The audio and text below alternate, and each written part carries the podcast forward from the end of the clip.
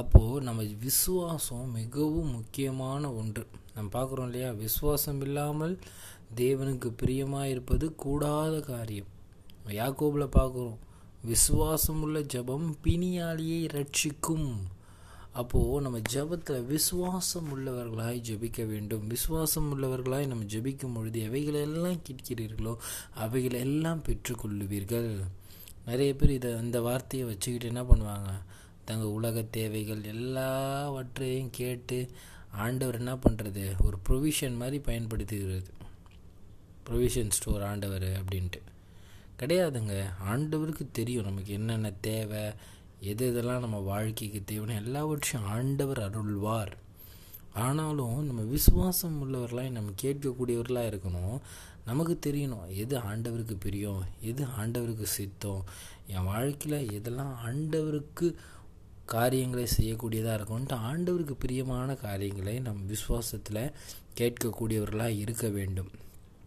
நம்ம விசுவாசம் உள்ளவர்களாக இருக்கும் பொழுது விசுவாசத்தில் நம்ம ஜெபிக்கும் பொழுது கர்த்தர் நமக்கு காரியங்களை செய்யக்கூடியவராக இருக்கிறார். நம்ம ஒன்று யோவான் ஐந்து பதினாலு பதினைந்தில் பார்க்குறோம். நாம் எதையாகிலும் அவருடைய சித்தத்தின்படி கேட்டால் அவர் நமக்கு செவி கொடுப்பார் செவி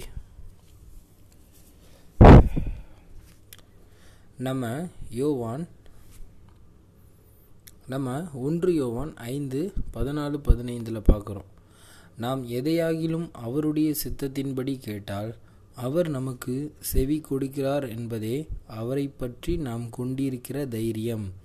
நாம் எதை கேட்டாலும் அவர் நமக்கு செவி கொடுக்கிறார் என்று நாம் அறிந்திருக்கிறோ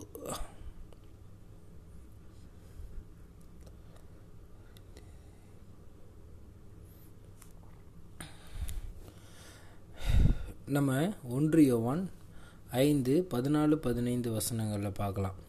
நாம் எதையாகிலும் அவருடைய சித்தத்தின்படி கேட்டால் அவர் நமக்கு செவி கொடுக்கிறார் என்பதே அவரை பற்றி நாம் கொண்டிருக்கிற தைரியம். நாம் எதை கேட்டாலும் அவர் நமக்கு செவி கொடுக்கிறார் என்று நாம் அறிந்திருந்தோமானால் அவரிடத்தில் நாம் கேட்டவைகளை பெற்றுக்கொள்வோம் என்று